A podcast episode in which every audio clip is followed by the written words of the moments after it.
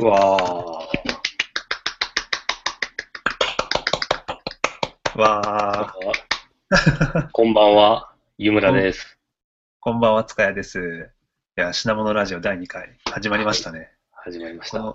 じゃあ、この一応お題目ということで、えーはいこの品物ラジオは、メーカーとメーカーで作る文化を作るをモットーに活動している、えー品物ラボやものづくりが好きな人たちが、まあ、ゆるく出てきて語ったり、つながったりすることを目的としているポッドキャストです。コメントなどは、ツイッターハッシュタグ、シャープ品物ラジオ。品は漢字で、モノラジオをカタカナでお願いします。おー台本通りできましたね。はい、台本通り。はい、さてと、では早速、早速今回の第2回のラジオをはい、紹介いたしましょう。はい、ゲスト。ゲスト、古賀さんです。わー、古賀、あ、古賀由紀子さんです。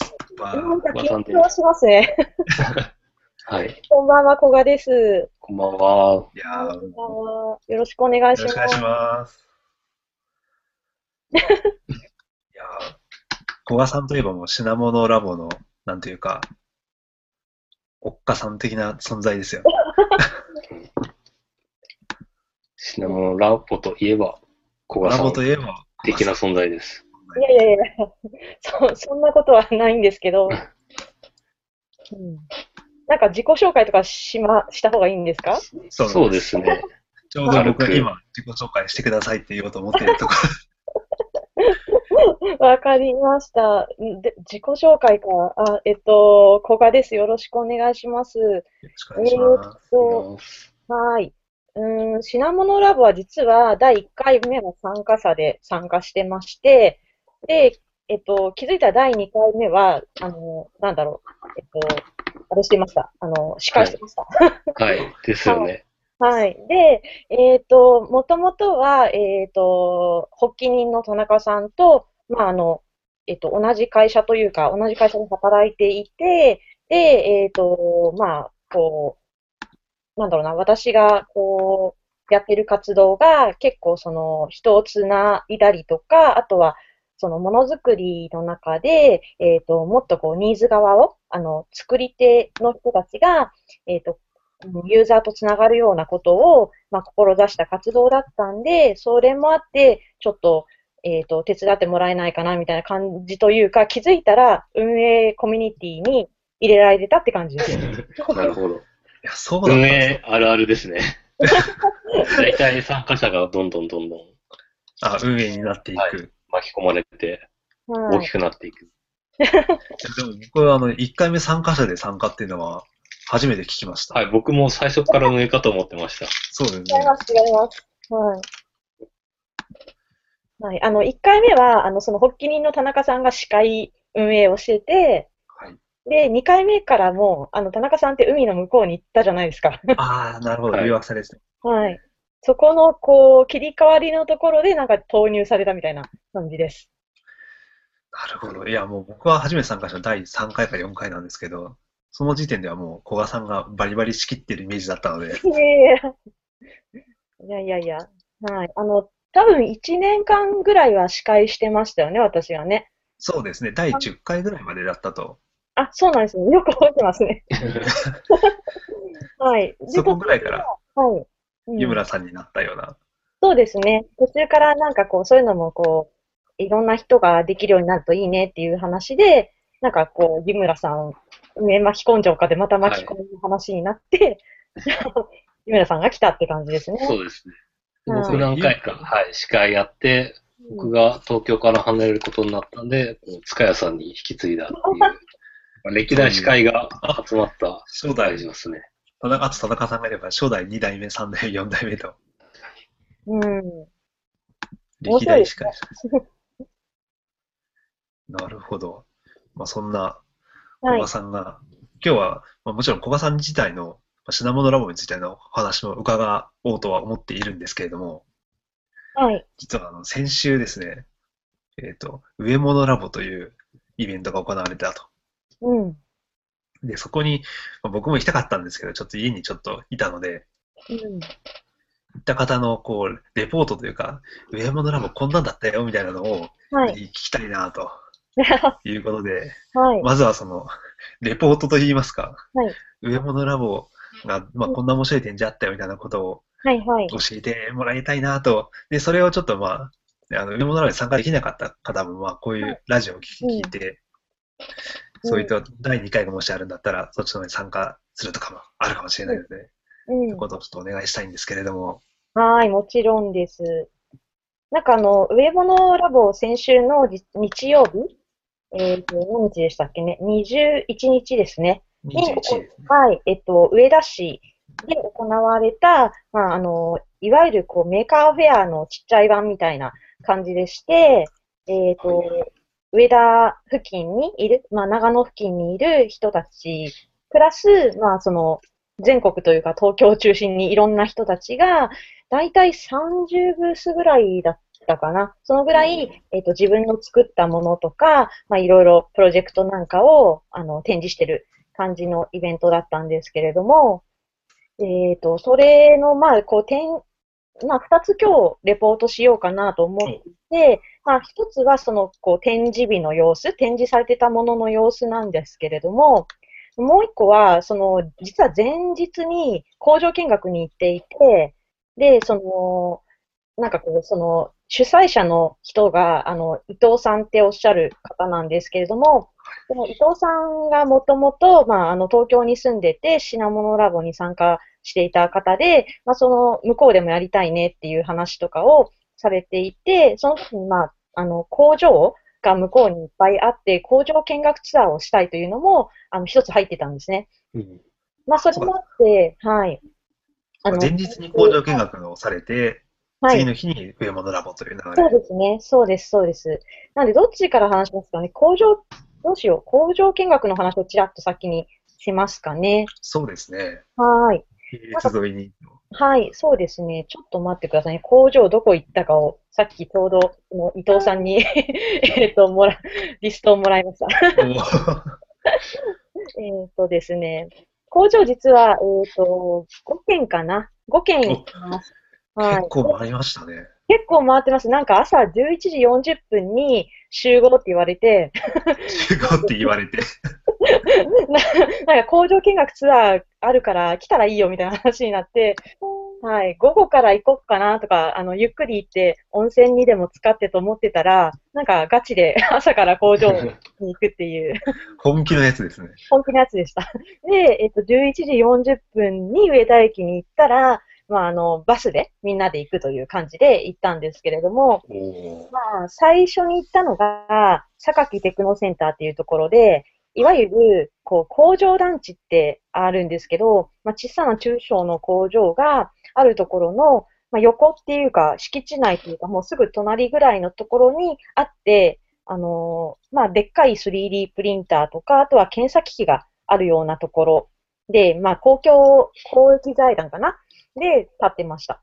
で、そこで、まあ、そのいろんなちっちゃな工場とか、いろいろやられている方々が、まあ、皆さん来て、そこで機材を使うっていうところでしたね。なんで、こう、なんだろうな、そういう、いろいろそこでお話を聞いたりして、まあ、ちょっとそのお話の、話は、なんかこう、えっと、面白かったのが、こう、一つあったんですけど、やっぱりこう、なんだろうな、うんと、あ、一つ面白かったのは、なんでそんなに工場がそこに上田とか長野にあるのかっていうお話があって、で、それがこう、実は戦争の疎開でやってきましたと。おおなるほど。はい、お話があったりして、で、まあ、その後、まあ、経済成長とともに、いろいろこう伸びてきて、特にあの、やっぱり自動車産業との、まあ、連携が大きかったみたいで、自動車の部品作りとかが栄えてたみたいですね。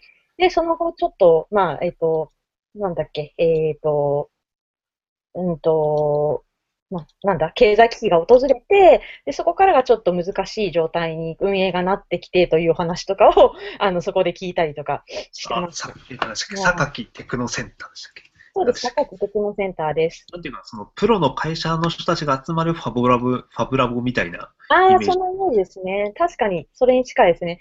なんか、あの、東京だと墨田区あたりにもそういうところがあって、墨田、なんだっけな。一回そこにも私見学に行ったことがあります。うん。なんで、こう、重量をかけて、あの、行う試験とか、重量に耐えられるような試験とか、あとは、まあ、あの、振動とかの試験とか、まあ、そういういろいろな試験ができる機材とかもたっぷりありましたね。はい今の課題はなんかこう、Windows XP との入れ替えが課題だそうです。Windows XP の入れ替えってもう相当前だったような気がしますけど。はいでもまあなんかそういうこうよ予算的なところも結構課題だっていうふうな話が出てました。んそうです。確かに。工場とか行くと、まだあの PC98 あったりしますからね。はい、そうなんですよね。で、その後に行ったところが、あの、プレス加工のところでした。なんで、こう、金属とかを、まあ、押し出し型で加工するところなんですけど、渡辺製作所さんというところに行って、なんかこう、プレス加工って、あのーもっとこう、細かい、あんまり細かいことできないんじゃないかなって勝手に思ってたんですけど、まあ、その渡辺製作所さんは、ここで今、親子3代目らしいんですね。でよくよく考えると、まあ、その多分戦争から疎開してきたぐらいからのお孫さんになってますよね、きっと。確かにちょうど3代目ぐらいですよね。そうだと思います。で、その3代目になって、今だから、そのプレス加工の新しいやり方とかを、まあ、すごい、あの、模索されていて、で、えっ、と、面白かったのは、こう、ネジじゃないな、なんて言うんだろう、歯車みたいなものを切り抜く、切り抜いたやつがあって、まあ、それとかは、あの、えっ、と、すごい精密に切り抜けるらしく、で、その実規格の一級を取ってますとかいうお話があったりして、なんかこう、プレス加工だと、まあ、そういうのってこれまでだと切削加工で、いわば削って削り出しをする加工でやってるんですけど、そうじゃなくてプレスでできるようになると、まあ、いわゆる短縮、時間が短縮できるよっていうお話とかを結構聞かせてもらって、なるほどって、そこまで進んでたのかみたいなことを勉強したりとか、あと、まあ、ただ、あの、写真がそこは撮らせていただけなくて、やっぱり企業秘密なんですね。はい。ですね。でもやっぱり車関係多そうでしたね。はい。あとは、えっ、と、次に行ったところ、エスプリさんっていうところは、ここは切削と研磨の工場さんでしたね。うんはい。で、まあ、あの、いろいろ、そうだな。その切削研磨によって、やっぱりさっき言ったような、こう、いろんな形ができるのが一番すごいところで、で、それを、あの、実は次に、あれ、後から行くところで、あの、分かったんですけど、その切削研磨でいろんな形にやったものを、またこうねじ込むとかいう動作をすることによって穴にしてって建材に使うとか、そういうのがまたそこで分かったりとか、面白かったですね。で、そこでそのエスプリさんで見た中でと、一番印象に残ったのは、あの、やっぱ技師の方が、あの、作業されてるんですけど、その、0.1度を 判別できると。その、手でやりながら。それは機械じゃなくて、はい。職人の、が、はい。とかが、あの、目の前で行われていて、あとは削り削るところも、その、0. 何ミリみたいなレベルのところをしてるというのがあって、すげえなって思いながら、はい。それを毎日、で、あと、確かにそこは2勤だったかな？昼と夜勤とあって、まあそうやってものづくりがこう、人の手によってものすごい勢いで行われてるんだっていうのを見たりして、なんかこう、あ、ありがたくなりましたね。普段、こう、いろんなものを使っているのが。うん。そね僕らの触ってる製品でもそういう手加工でやられてるものとかってあるんでしょうね。ちょっと、いや、だいぶあると思いますね。あの、あの様子を見ると、その、まあその、一部、例えばなんかそれこそあの、今回あの、なんだろうな、えっと、金型行けなかったんですけど、まあ本当にあの、何かものを作るときは、実は最初に金型作って、その中に流し込んでとか、さっきのプレスも結局金型というか型が必要で、とか、で、その型は実はその剣まで、まあ切削とかで作られてたりとか、まあそのなのでこう、目に見えないところでいろんなものづくりの、なんかこう、アウトプットのためにいろんなものが組み合わさってるんだなっていうのを、そこに行って感じましたね。うん。あとは、あの、次に行ったところは、えっ、と、樹脂加工のところで、あの、いわば、あの、射出成形ですね。製品はい。なので、こう、えっ、と、高圧、うんと、高温にして、えっ、と、溶かしたプラスチックとかを流し込んで固めるっていう作業なんですけど、まあ、それも、あの、見てて、あの、面白かったのが、やっぱりあの、こう、検査ですね、抜き打ち検査みたいなことを、すごいやっぱり、あの、何時にど、どこどこをチェックするとか、すごいその、なんかこう、張り出してあって、それとかも見てると、まあ、ほんこんなに丁寧にやってるんだなって改めて思ったりして、それを手さ、まあ、目でチェックしてるわけなんですよね。手で取って目で。っていうのとかを、まじまじと見た感じですね。はい。あとはもう一件制作のところに行って、高松製作所さんってところなんですけど、まあ、そこでも、そこで面白かったのは、なんかこう、えっ、と、これは Facebook に書いてたかな？なんかあの、どうやってその品質とかの管理をしていくかっていうところが結構ここは丁寧に行われたのが印象的で、うんえっと、4、なんだっけ ?4M か。4M が変わったときは要注意だみたいな話で、えっと、4N。M?M。M。はい。はい。はい。で、えっ、と、道具と方法と、あと人と素材？この4つが 4M らしいんですけど、マン M なんですかね。はい。まあ、人は万ですよね。うん。うん。方法はメソッドですよね。うん。そうです、そうです。で素材は、う。マテリアルか。マテリアルですね。はい。で、方法はちょっと、あ、そうか、メソッドか。うん道具が、うん。なんだろ道具なんだろ まあまあ、う。まあ、突然始まったクイズ。はい。誰かわかるかな？誰かわかったら、あの、つぶやいといてくださいそうですね。誰か分かったからつぶやいてください。まあなんか、それが、まあ、しっかりと、そうやって管理っていうか、あの、これはチェックでって言われてたりとか、あと事故が起こったところは、どこなのかっていうのを、まあもう全部貼り出してあるんですよ。あの、きあのちっちゃなシールを貼ってあって、その工場の地図の中に。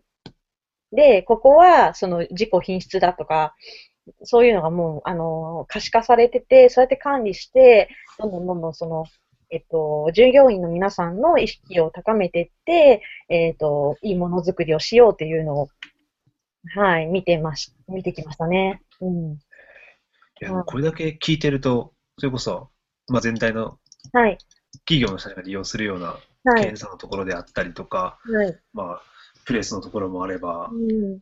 切削のところもありで、正直ちょっと上田っていうとあんまり工業のイメージってなかったんですけど、うんそういうなんかそれい、まあ、そういういろんな工場がそれぞれ集まってるっていうのは本当に初めて知ったというか、はい新鮮な話だなと思いましたね。ああ、まあ、あの、実際は上田市の隣なんですよね。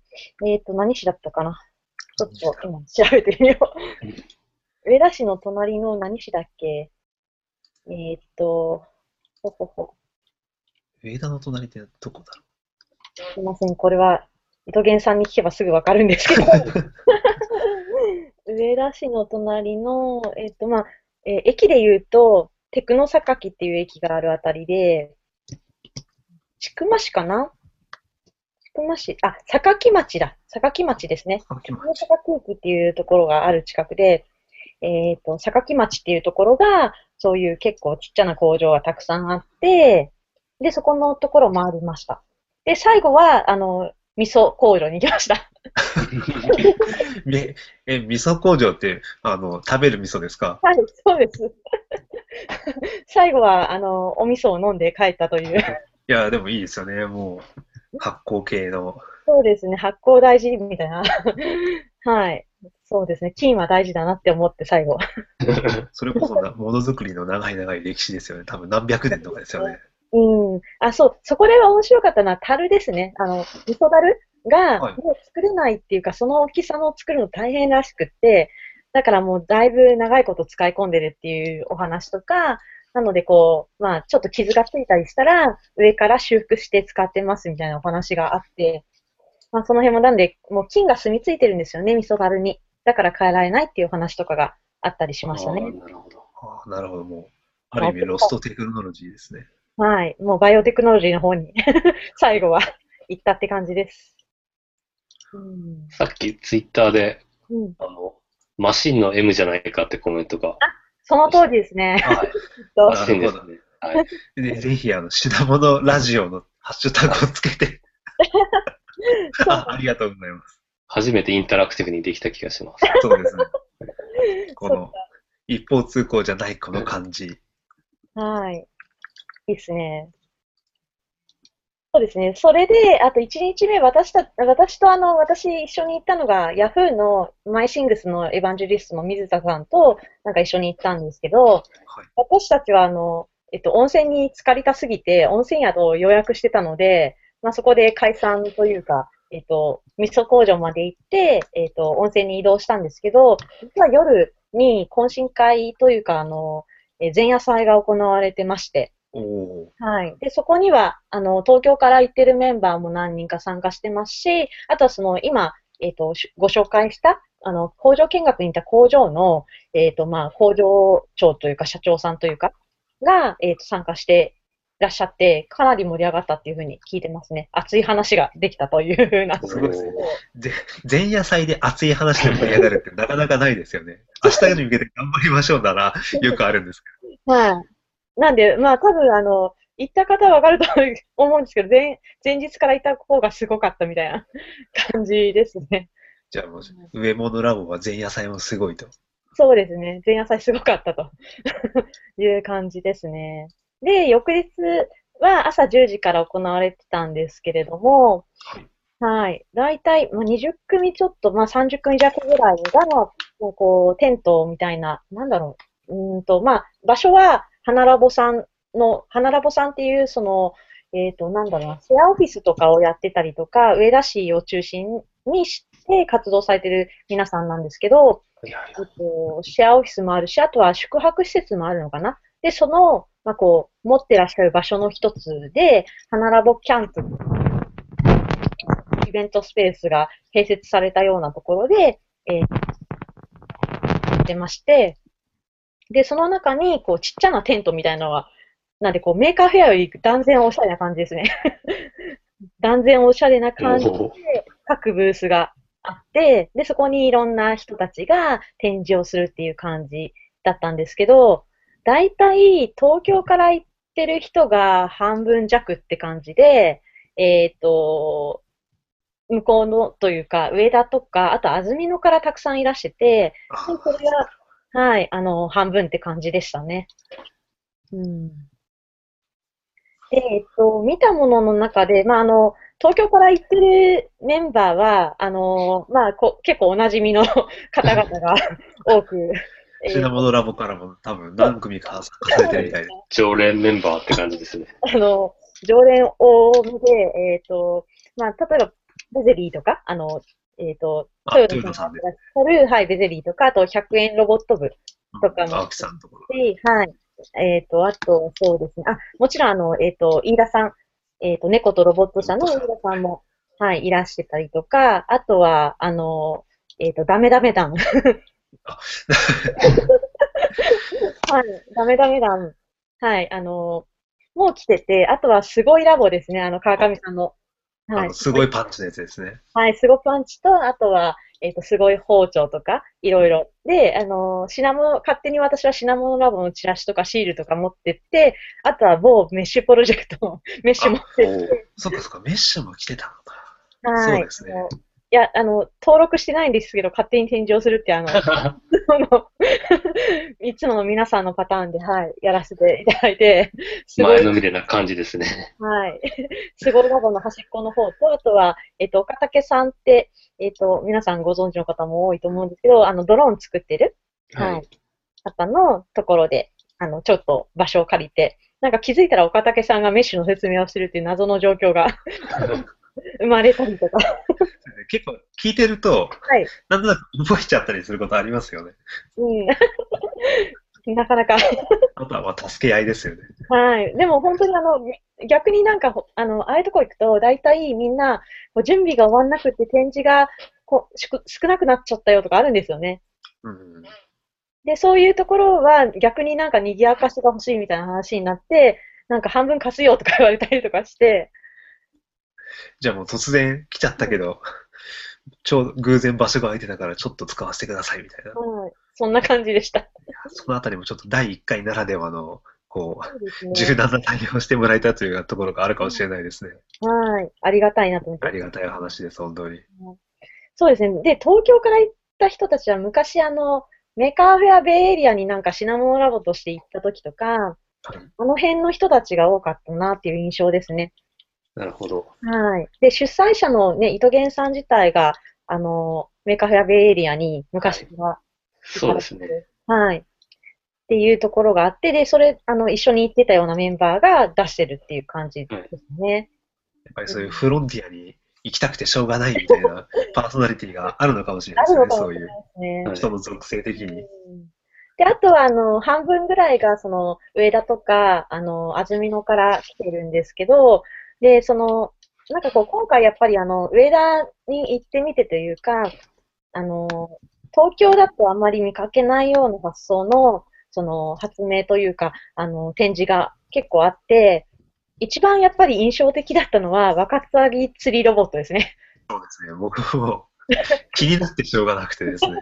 そうですよね。ワカサギを釣るロボットです。これだって東京ワカサギいないですもんね、きっと。そうですね。まあ、あの、まず氷張らないですからね。そうですよね。そうですね。確かに。はい。で、そのワカサギ釣りロボットを作ってらっしゃる方が、まあ、当日、あの、えっ、と、そのワカサギ釣りロボットの説明とかされてたんですけど、まずワカサギ釣りロボットに関して言うと、あの、ワカサギを釣るときに、まあ、いわば釣り糸を下げて、針が下にあるんですけど、その時にこう、ちょっとその餌を動かして、あの、なんで、餌の動かし方の、こう、パターンを何パターンか組んであるんですね、そのロボット内に。あ、誘うわけですね。はい、そうですね。で、ロボットっていうのが、えっ、と、まあ、あの、えーカメラの三脚の上についてまして、イメージで言うとカメラの三脚の上に、まあ、あの、ビデオカメラが乗ってるようなサイズですね。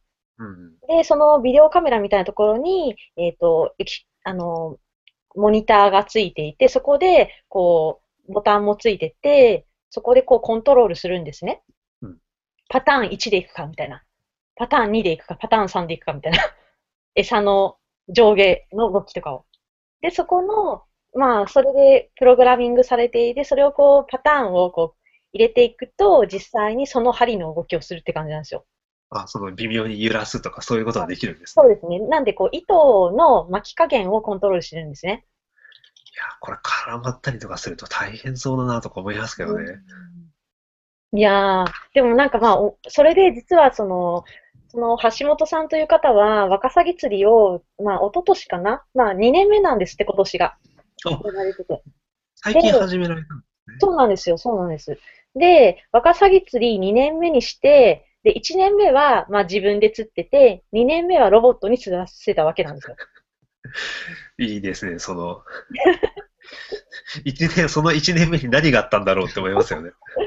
そうですね。で、実際に実は今年400匹釣れたらしくって、あ、ロボットでですか？ロボットです。で、それは自分が去年釣った量より多い、多いらしいんですよ。それはもう、ワカサギる次ロボットを何台も並べて、はい。かかってきたワカサギをひたすら取り外すっていうだけの労働になってしまうんじゃないかっていう。まあまあ、でもなんかまあ、あのーあの、その橋本さんという方が実は、あまあ、そ、その今のワカサギ釣りの話は、あの、趣味活動ですね。いわば放課後活動で、ああ、なるほど。はい。で、あの、あ多分現場に来てらっしゃる方は、もうもちろん、す、分かってらっしゃると思うんですけど、実は VAIO 社の方で、安曇野の。 VAIO。VAIO はい。はい。 VAIO 社の方で、えープレゼンは、あのー最近あの、マクニカさんとて提携して始められた VAIO が、あのーいわゆるハードウェアスタートアップの支援、ものづくりの支援、量産化支援を行いますっていうプレゼンをされてて。そうなんですよ。で、そこではその、その、どういうノウハウをそのバイオ社が持っていて、どう提供しうるかみたいな話を、あの、されてて、まあ、その、実はそのバイオ社の話を聞きに、今回上田まで来ましたっていう人も、実はひっそりいたりして。なるほど。そうですよね。日本で製造を、それだけ、うあの、なんか柔軟に請け負ってくれるところってそんなにはないとは思いますないですね。多分、今まで日本でそんなに見つかってない。おうん、きっと、多分あの、なんでこう、プレゼン私もちょっと見てたんですけれども、あ、ここまで話すんだみたいな 感じで聞いてて、でも全然そのレベルで話して大丈夫っていうふうに会社としてやってるらしくて。もう、あの、なんでこう聞き逃した方は残念みたいな。確かに。そう、上物ラボは中継なかったんですよね。そうですね。そうそう、途中中継しようとか言ってたんですけどね、なんか勝手に。さすがにやっぱり許可を取らないと。そうですね。まあオフレコならではの話ってありますよね、やっぱり。そうですよね。そうですね。うん。なんでその、あの、実はその辺ってそんなに多分誰がプレゼンするとか書かれてないんじゃないのかな、事前に。と思います。僕もそこのタイトルぐらいは見たかもしれないけどな。うん。あんまりね、そんなにこう、すごく表に出てるわけじゃないんですけど、まあ、追いかけてる人、なんか分かる人には分かるみたいな感じで今回行われてたのも、すごい印象的でしたね。あうんうんと思ったら、結構がっつり書いてありました。あ、本当ですか？11時半から12時でした。バイオのものづくり支援についてと。はい。ですね。で、あと、ワカサギ釣りともう一個、えっと、つぶたくんっていうのが、その、隣で展示されてたんですけど、はい。つぶたくん。つぶたくん。GDC、GDG 新州かな？はい。っていう、まあ、あの、まあ、お一人でやってらっしゃるんですけど、で、つぶたくんっていうのは、いわばあの、なんだろうな、えっと、畑とかを管理する、まあ、それもロボットなんですね。で、はいまあ、ロボットって言っても、いわばこう、目目がついてるって感じですけど、で、なのでこう、カメラがついてて、何かこう、あった時に写真を撮ったりして、で、それをこう、フェイス、あれはツイッターかな？ツイッターにつぶやくという、つぶたくん。というのが、えー展示されてたんですけど、で、そこでこう、結構つぶたくんのお話を聞いてて、まあ、面白いなって思ったのが、えっ、と、つぶたくんって、できるだけその、あの、なんだろうな、えっ、と、なんだっけ、あの、えー DIY のお店、なんだっけ、えっ、と、ホームセンターとかですか？あ、そうそうそうそう、すいません。あの、ボキャブラリーがあれで。あの、ホームセンターで売ってるものでできるだけ作れるようになってるんですよ。あ、つまり特別な何か加工とかが必要ないっていうこと？を。あ、そうですね。で、中のそのセンサーというかカメラのところとかだけは、とかその、えっ、と、あれラ、ラズパイで作ったかな？なんかまあ、あの、ラズベリーパイだったと思うんですけど、それかアルディーノかちょっと忘れちゃったんですけど、まあその辺のやり方、ノウハウとか、あとセンサーとかは、その、つぶたくん作ってる人がノウハウを提、ノウハウとか材料を提供し、それ以外のボディのところは、あの、水道管みたいなやつ？塩ビパイプとかですか？あそうです、そうです。エンパイプですね。で、えっ、と、作られて、で、そういうふうに、あの、いろんな人たちで、きっとあの、畑への管理について困ってる人たちってたくさんいるだろうから、うんいろんなところでそれが作られるようにしていきたいっていうふうな思いでされてるっていうお話を聞いたりして、うん。なんかこう、なんだろうな、それってこう、あんまりこう、畑の管理とか東京で出てくる話じゃなくって、あと、もちろんさっきのワカサギ釣りもそうなんですけど、でもあの、おなんかこう、まあ、日本で言うと、首都圏に住んでるのって、今、まあ、もうちょっと多分増えたと思うんですけど、統計上4分の1ぐらいなんですけど、まあ、4分の3の人たちはそういうこう、ね、首都圏以外に住まれてて、そういう自然のところで産業をされている皆さんがいたりとか、趣味を持ってる方も多くって、で、そこに対してどうやってこう、あの、ものづくりで何ができるかなって考えてあるっていうのが、こう、すごい行ってみて印象的でしたね。そうですよ、確かに。その土地にしかない課題っていうのがたくさんあるはずですから。そうですね。でもなんかこう、世界規模っていうか、まあ日本規模で見ても実はたくさんその場面があって、なのでこう、そうですね。い行ってみないとわかんなかったっていうか、なんか、開眼させられた感じというか、あの、うん、東京に足りないものがまた、すごい明らかになった感触を持ちましたね。うん。そうですね、多分、いや、僕も地元の富山とかだと、うん。多分富山にしかない課題とか、雪とかそういうことを考えると、ああ、なんかたくさん除雪グッズとかでいろいろありそうだなとか思いますよね。そうですよね。なんかそ、湯村さんとかどうですか？そっちの暮らしで。そうですね。はい。僕今石川県に住んでるんですけど、まあ、雪は今年結構少なくて過ごしやすいんですけど、うん。そうですね。なんでしょうね。課題。融雪装置で足が濡れるとか、そうですね。あの、まあ、あの、雪は降らなくても雨は降るんで、ちょっとなんとかしたいですね。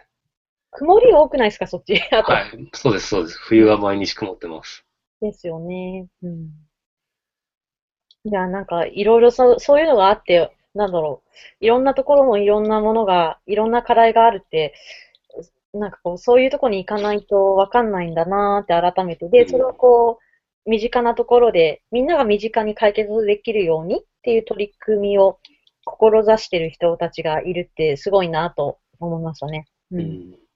そうですね。特にその、さっきのつぶたくんとかなんて、うん。えーっと、その、まあ、センサーとかは別としておいて、なるべくそのホームセンターで揃うものでやろうとしてるっていうのって、うん何か自社で IoT サービスを作り込んで売り込みますとかっていうよりかは、本当に困ってる人に、まあ、手軽に届けられるようなことを目指しているのかなと。そうですね。うんな。るほど。なんか、東京って、ホームセンター少ないですよね。あ、めっちゃ少ないですよね。はい少ない。そうなんですよ。僕うん地元が北海道で、あの、東京出てきて、そう、うん何か作りたいと思った時に、うんこ東京の人、ど、どこで材料調達してるんですかね東急ハンズで買ってるんですかね、みんな。そうですね。最近も私、木材手に入れるために東急ハンズ行きましたね。はい。うん。まあ、ハンズちょっと高いですけど、やっぱ何度もあるから、そうですね。ハンズ品揃えはいいんですけど、ちょっと高い、そうですよね。敷居が高い感じも。うん。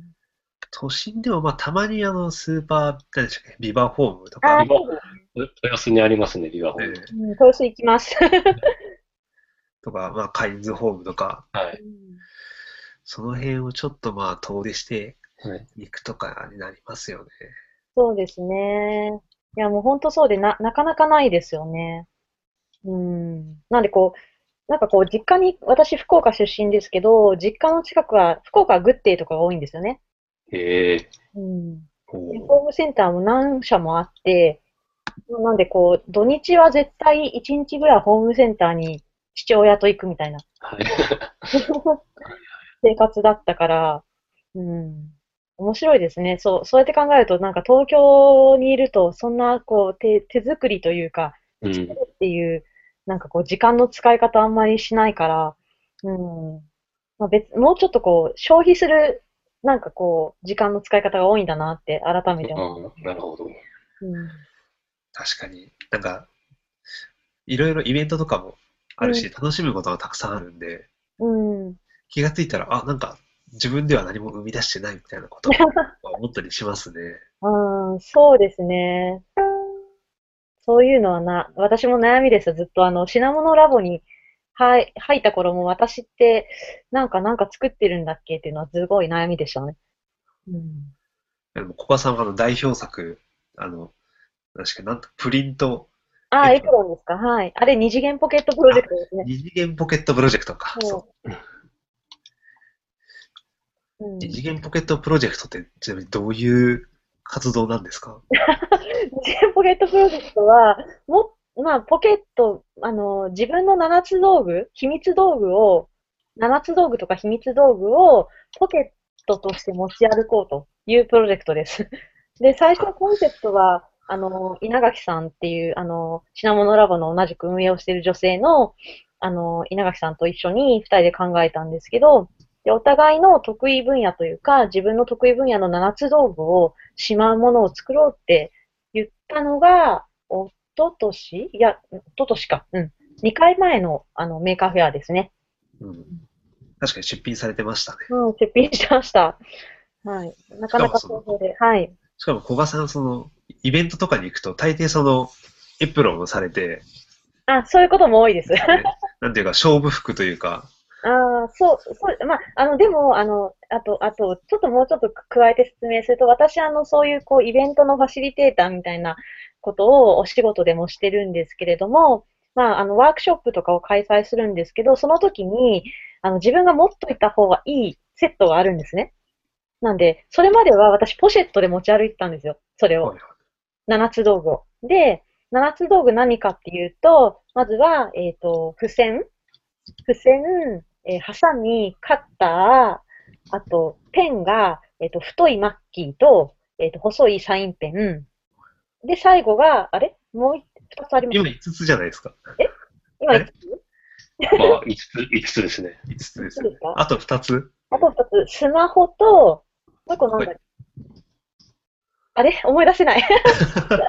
まあそんな感じで、はい。あの、それがないと、なんか何かあった時にすぐ、例えば付箋になあの太いペンで書くと、なんかすぐこう、人に、なんかこれはこのエリアねとかできたりとか、あと名札が作れたりとか、あとハサミもすぐにあった方が便利だったりとか、まあそういうのがあるんで、それを持ち歩くようにしてたんですけど、まあそれを、うん結構、バッグに入れ直すと忘れ物をしたりとかあるんで、もう全部エプロンにくっつけて身につけるってことをしたくて、で、その時に、こう、実寸大で写真を貼り付けて、あの、写真をアイロンプリントできる印刷をして、えー、エプロンに貼り付けるっていうことをして、まあ、持ってる姿自体も可愛らしく、あと、この人これを持ってるんだって、7つ道具を揃えると、その人は何をする人かわかるんですよね。あ、そっか、うんその場でこの人はこういうことをするんだろうなっていうのがわかる。うんうんそうですね。っていうのを、こう、なんだろうな、あの、変、変にアピーリングでもなく、可愛らしく身につけながら、えっ、と、自分の職能というか、スキルを、こう、見せたいなっていうのがあって、それを作りました。うん。いや、結構そういうのを見てて、うんその結構まあメメーカーフェア向けに何か作りましたとか、まあ、うんハッカソン向けに何か作りましたみたいなのって結構ありますけど、うん。実際そういうのを本当にじゃあ使い続けて自分のこう、身にしているっていうのって、そうなかなかないんあだなあ、と思ってて、うんうん。そういう点でもこう、そういうなんか、じ本当に自分の日常に役立つようなうん発明っていうのができるといいなと思いますよね。ああ、そうですね。そう、そういう意味だと、さっきのあの、ワカサギ釣りとかもそうだなって思いながそうですよ。ら、はい、めてました。うん。うん。ぜひそれを量産して、そうですね。なんか、そう、そうなんですね。クラウドファンディングしないのとかよくお声掛けいただいたりとかもするんですけど、ちょっとパワーが足りず。なるほど。日本中から若さいなくなっちゃうんじゃないかっていうぐらいの。はい。このさっきファシリテーターっていう話が出ましたけど、古賀さん結構そのイベント運営とかイベントコミュニティ立ち上げとかやられてるイメージなんですけど、はいその辺ってなんか工夫してることとかってあるんですか？工夫してること。ああ、あなんか、そうですね。うーん。品物ラボに関しては、はい。なんだろうな。えっと、ゆるさをやっぱり一番重視してますね。なるほど。うんゆるい。ゆるい。あのーなんだろうな。結構コミュニティって、なんかこう、まあ、あのー後から湯村さんにも聞いてみたいんですけど、なんかこう、定着というか、みんなが愛しすぎると、他の人が入りづらくなるようなことが起きやすいんですね。なるほど。これまでの経験上。なんですけど、品物ラボって、例えば私自身が実はそうだから思うんですけど、あの、私電子工作そんなできないから、基本的に。なんで、まあ、せいぜいアルディーノがちょこっとできるかなぐらいで、まあ、あの、品物ラボってそもそも結構ハードウェアエンジニアが結構たくさんいるんですそうですね。そうですね。はいで、そのハードウェアエンジニアの人たちのところに入っていくって結構、なんだろうな、普通に難しいんですよね、本当ならば。だけど、なんかこう、品物ラボって、とにかくこう作りたいという気持ちとか、作ることをリスペクトする気持ちがあったりして、で、私は何も作ってななかったんですけど、当時。うんで。も、そういうこう、例えばその人が集うところをデザインできるとか、えっと、そういう特技があったから、まあその作る文化を作るっていう意味だと、作ってる人にな、なるよっていう話があって、うん。うん。で、それで、であれば、まあ私自身がそれをやっていく中で、そういうこう、作りたいけど、作るノウハウをまだ持ってないとかいう人も関わりやすいとか、あと実際にこう作ってみれるっていうことを、こう、なんだろうな、えっと、浸透させたかったんですね。うん。うん。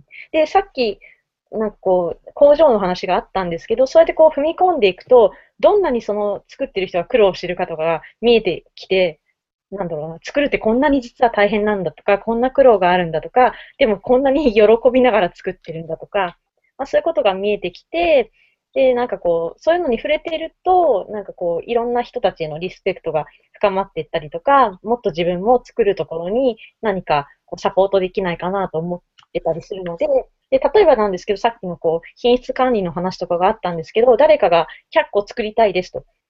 例えばですけど、あの、品物ラボの中のチームで、えっ、と、ゲームを100個作ったことが あるんですけど、多分その話はまた別の 人がたっぷりとそれぜひ稲垣さんに。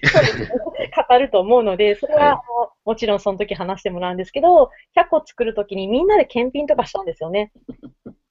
はい。やりましたね。はい。そういうふうに、あの、作る中の関わりっていうのを、いろんな関わりを、こう、高めていければなと思っていて、で、あるがゆえに、なんかそう、意気込まなくても、なんとなくそういう簡単なところとか、なんか、えっ、と、関わってみたいなってところから皆さんが来れるように。で、来ると、なんかすごい、なんかこう、それこそ作れる人が、イヒヒヒって感じで、なんかこう、嬉しそうに展示をしてて、で、触って触ってって言ってるわけなんですよね、展示ししてるものを。うんはいそういう見せたくてしょうがないですね。そうなんですよ。展示したくてしょうがない人たちがいて、そこの出会いができたらいいなとかいうのが、はい。ですね。うん。なるほどそういうところです。はい。なんか品物ラボもそうですけど、いいコミュニティって、その、一回参加した人はもう一回参加するし、うん。さらにその人が、こう、他の人を呼び込んで、新しい人も入ってくるし、で、どんどんどんどん成長していくのが、まさにその品物ラボの、こう、エコシステムになってるなっていうふうには感じますね。うん。あと、まあ、最近で言うと、あの、無理しないとかも決めはいました。はいはい。なるほど。はい。そうですね。やりたい、ああその、シナモラボってずっと2ヶ月に一遍やってたんですけど、はい。多分2、3か、え、半年ぐらい前でしたっけ？もうなんか、そんなに気合い入れ、なんか、いや、ん ?2 ヶ月に一遍やるっていうルールっていうよりかは、やりたい時にやるようにしよっかみたいな話が出て、その代わり、やりたいネタがある人がはい自分でポストするみたいな風に変えたんですよね。うん。そうですね。なんかその、はい。その辺も、なんかこう、その、愛が深まりすぎないようにというか、いろんなが、なるほど。はい。あの、自由に、あの、愛が深まりすぎる人が出てきちゃうと、はい。その、愛、自分は愛が足りないんじゃないかって感じで、あの、恐縮しちゃう人が出たりとか、あなんかその、もっと、はい。みんな誰でもが自由にできるなるほど。なればいいなっていうのはいも個人的には思ってますね。確かにその辺のバランス結構重要ですよね。うん。井村さんとかその辺苦労されてたりしないんですか？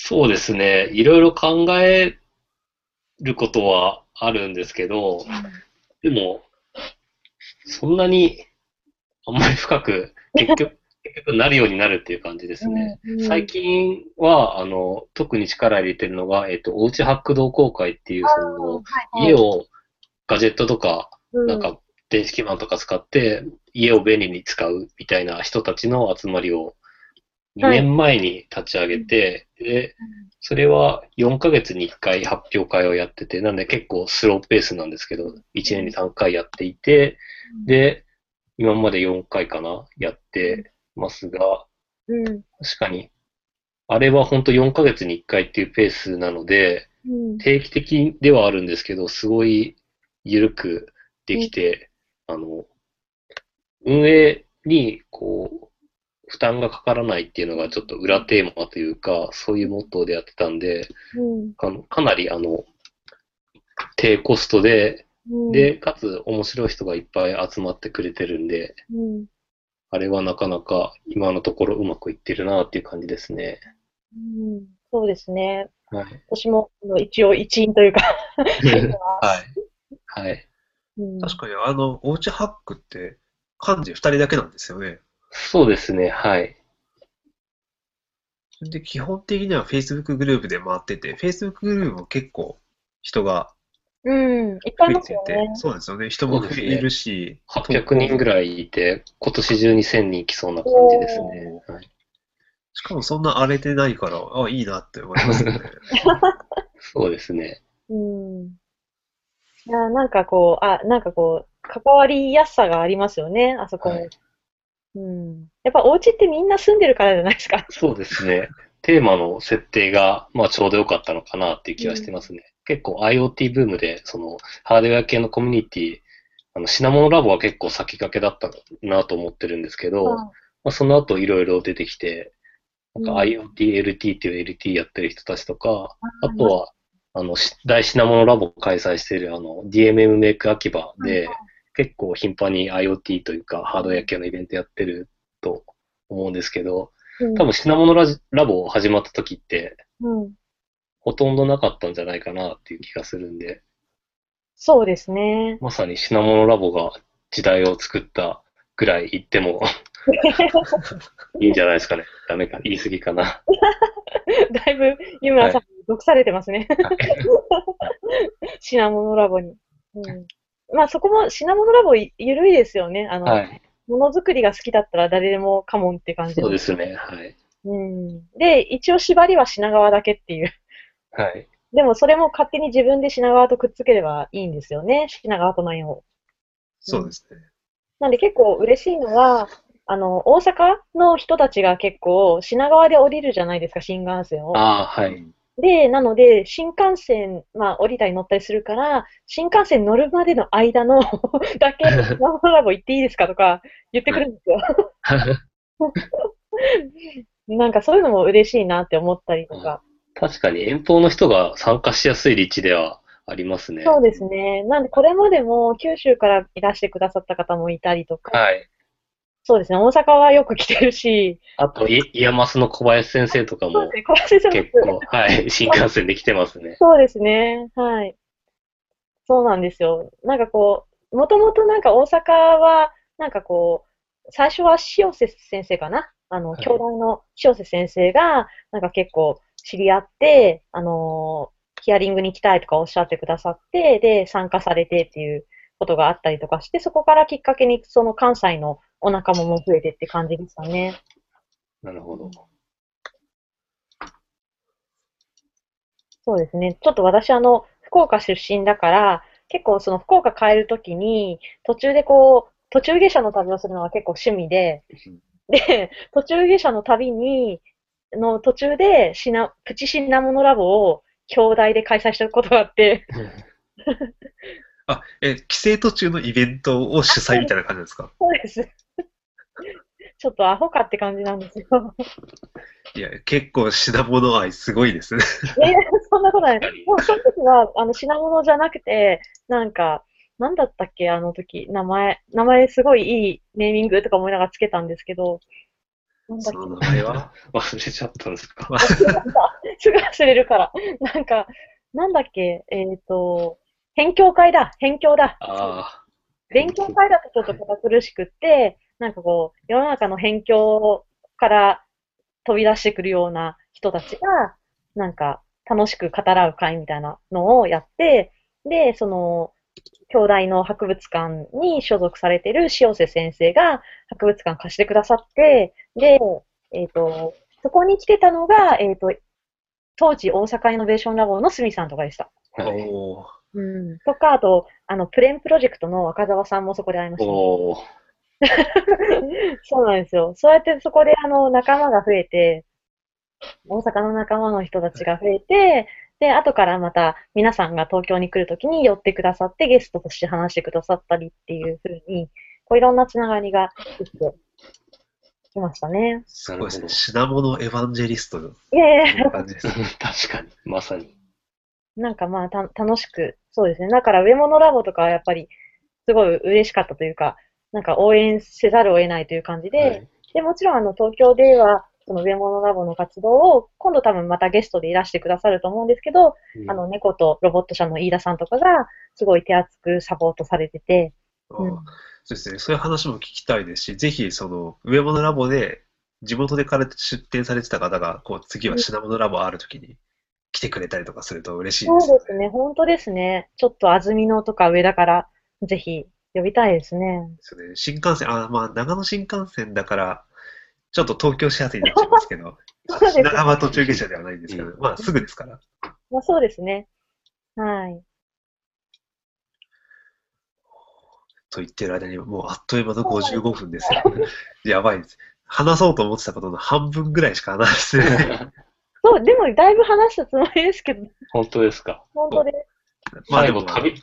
旅するコミュニティの話を。そうですね。あ、でもさっきちらっと話したんですけど、はい。その、えっ、と、結構言われるのが、その品物ラボ遠くっていけないですとか、あとは、この地域まだ、なんかこう、本当はこういう活動をやりたいんだけど、なんか仲間がいませんとかいう話も聞こえたりとか、あとあ、ははい。会社でもそう活動してそうなんですけど、やっぱりあの、自分のいるちょっと事業所で活動することが多いんで、うん。なんかこう、なんだろうな、その熱量というか、えっ、と、どういうことやってるかとかが、他に伝わりづらいっていうか、で、結構熱い方ってそれでも来てくださるんですけど、うんその熱い方が来てくださって、で、これを持ち帰って何とかしたいんだけど、仲間がいませんとか、すごいある話で。で、そうなった時に、なんかこう、いろいろ考えた結果、なんかとりあえず、なんかそういう、なんかこう、火をつけると面白そうな場所があるんだったら、なんかまあ、そのコミュニティを、こう、なんか、の旅をすればいいなと思ってて、まあ、例えばですけど、私だったら帰省するから、帰省するときにちょっと寄って、そういう小さなイベントに、あの、寄せてもらうとか、もあるし、あとは今回みたいに、えっと、今回その上物ラボって、糸源さんが、えっと、主催者だったんですけど、糸源さんもともとよく、あの、品物ラボいらしてて、本当にすごい常連だったんですよね。うですね。はい、実際にそうやってこう向こうでもある種のコミュニティというか、なんかそういう活動が広がればいいなっていうふうにおっしゃってて、だから今回は品物ラボと同じような上物ラボっていうな名前をつけていいですかっていうふうにおっしゃったりとかしてて、なんかそういうふうにこう人が移動するのと同時にどんどんどんどんなんかコミュニティも旅をしてまたやってきたりとかうん。すればいいなっていうふうに思ってますね。うん。なるほど。そうですね。もう鮭みたいに大きくなってから。いや、でも上田、上田とかそうなんじゃないかなってやっぱ思います。あんだけ工場があるって、はい。すごいですね。うん。やっぱり地元でやってるイベントだと参加しやすいし、うん。あの、地元でやってるから、こう参加してみようっていう気にもなりますよね。なりますはね。い。僕も金沢でイベントやってると、うん。ちょっと出てみようかなってうん。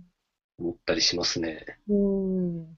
金沢でなんだっけ？ニコ、ニコニコでなんかされてはますい。あ、そうですね。金沢は NT 金沢、ニコテックですね。うん。ニコニコ技術部のオフ会みたいなやつが、うん。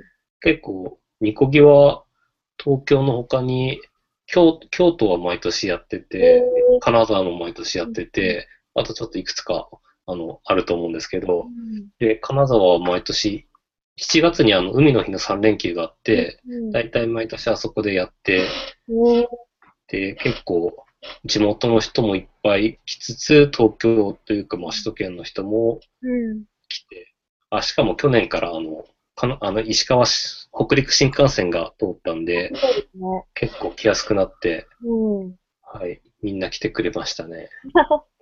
ね、来年行ってみたいです。うん。はい、行ぜひ今年すね。はい、ぜひぜひ、季観節光がてら、ね、なんかそういうふうにこう、いろんな人たちがいろん、いろ、ね、はい一致して、こう、血を分けていくような作業というか、なんか、大きな親戚みたいになればいいなと、はい、そうですね。せっかく、はい、日本って小さくて、うん行きやす、あの、他の街に行きやすいんで、うんそういうのいっぱい生まれてくるといいですね。そうですね。なんか、湯村さんとか大体、東京来すぎですよね。週に1回ぐらいですよね。はい。うん去年はそれくらいで、今年はもうちょっと少ない、少なくなる予定です。うんね、また東京だとカレーをみんなで食べる会をしましょう。そうですね。はい。うんさて、じゃあそろそろ締めに入りましょうか。ちょうどそうですね。1時間ですね。1時間。あ、いや、あっという間ですよね。なんか盛り上がると本当、そうですね。あっという間ですね。まだもう、あの、古賀さんにはもう、これから何度もゲストに来ていただこうと思ってますので。あの、喋り足りないことがあれば、ねまだ多分全然足りないんじゃないかな。二度さんの、はい、そんなにまとまってないの。あの、次はね、なんかこう、本当は今日、あの伊藤さん呼びたかったんですよ、伊藤源さん。はいでもなんか、多分4人で喋るって多すぎるそうなんですよね。ね。なかなか、はい。なんで、次のゲスト誰かすごい楽しみです。はい。あの、まあ次も品物ラボ運営メンバーから誰か、そうなんですか。運営メンバーだけでも相当回せるはずなんで、濃すぎですよね、なんか。はい。そうですね。うん。これから要調整の。はい。いや、例えば、古賀さん誰に出てほしいとかありますか？ええああ、でも、次、い飯田さんとか？そうですね飯。田さんご指名入りましたね。飯田さんの、やっぱり、あの、山手線ガジェットメーカーズのはい。話とかゆっくり聞いてみたいですね。そうですね。うん。飯田さん聞いてますか？ご指名入りました。あとは、まあ、もちろん、あの、稲垣さんの話も聞きたい。はい。やっぱフレッシュなうちにもうちょっと上物ラボの深掘りもあはい。そうですね。糸源さん。うん。とかとか。はいすごいですね。こういうお友達紹介システムいいですね。はい。あの、今上がった人は全員声かけます。そうですね。でもまだまだ本当上げ足りなくて、ね、本当にいっぱいいるので。じゃあ、これからもちょっと品物ラジオにはいご期待くださいと。はい、私はまた視聴者で、視聴者？はい、聞き聞くの楽しみにしてます。はい。そして、えっと、そろそろ締めようとは思うんですけれども、何か告知とかって告知が、あります？今回は？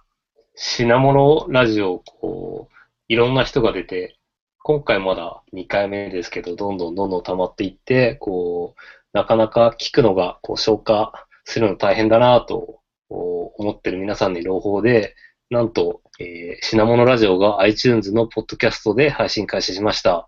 あ